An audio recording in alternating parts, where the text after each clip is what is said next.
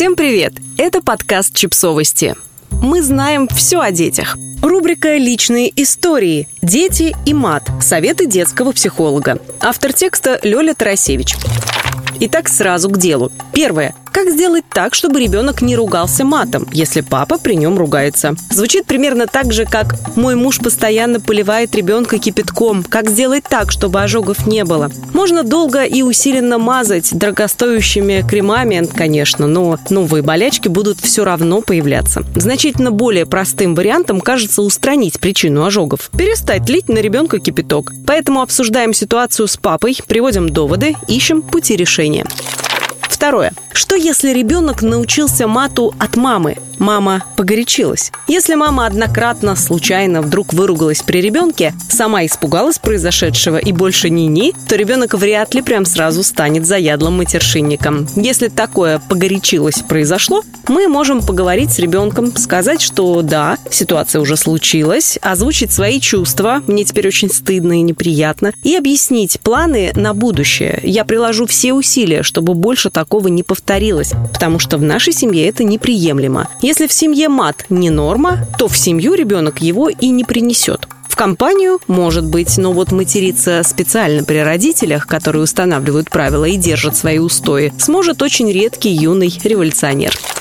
Третье. Делать ли замечания посторонним детям? В каких ситуациях этого делать не стоит? Если вы идете по городу и мимо идущие ребята матерятся, если вы услышали однократный мат, если находитесь без ребенка, то вполне возможно пропустить его мимо ушей. В конце концов, всех не догонишь и языки не помоешь. Однако на детской площадке особо крутым пацанам и девахам вполне можно сделать замечание. Уважительно, из взрослой позиции. Не критиковать и не воспитывать, а напомнить правила. Молодые люди, вы на детской площадке, вокруг вас много малышей. Найдите, пожалуйста, другое время и другое место для нецензурного общения. По моему опыту, пристыженные подростки половину слов не понимают, но суть улавливают и быстро меняют линию поведения или локацию.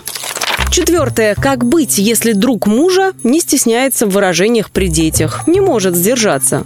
не может сдержаться, это если он пукает при начальнике или справляет нужду прямо себе в штаны. Предположу, что друг мужа справляется с этими нехитрыми делами, а значит, со сдерживанием у него все в порядке. Он просто не считает нужным напрягаться. А дальше вопрос ваших границ и границ вашего дома. Согласитесь, что если к нам домой приходит человек и закидывает вонючие носки на обеденный стол, то мы найдем в себе силы сделать ему замечание. Абсолютно так же мы можем поступить и с тем, кто матерится при наших детях, и встречаться с такими друзьями на нейтральной территории, без детей. Пятое. Дети спросили, зачем мат. Некоторые объяснят, что так обзываются. У детей остались вопросы, почему нельзя другими словами.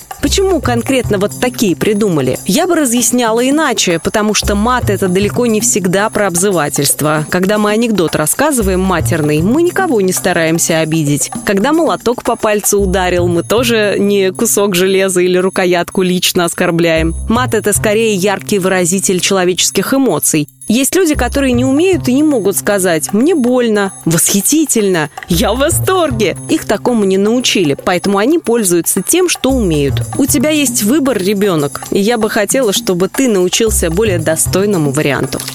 Шестое. Как объяснить ребенку слово на букву «Б»? Смотри, ребенок, у этого нецензурного слова есть аж три значения. Первое – это междометие, используется как слово «блин». Второе – выражение яркой эмоции, чаще всего боли или досады. Третье – женщина, у которой много сексуальных партнеров. Половой акт происходит без чувств, уважения, любви, иногда за деньги. Вообще, чтобы свободно говорить с ребенком на тему мата, вам сначала придется освоить тему секс-просвета, обсудить половые органы, половой акт, контрацепцию и прочее, типа проституции и нетрадиционных сексуальных отношений, потому что слова он будет приносить разные.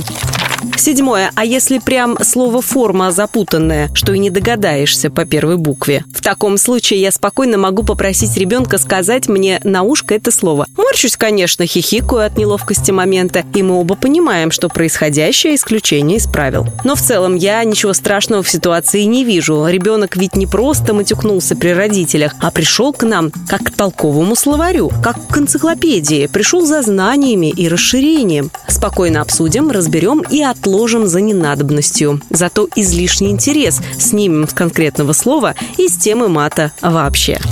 Подписывайтесь на подкаст, ставьте лайки и оставляйте комментарии. Ссылки на источники в описании к подкасту. До встречи!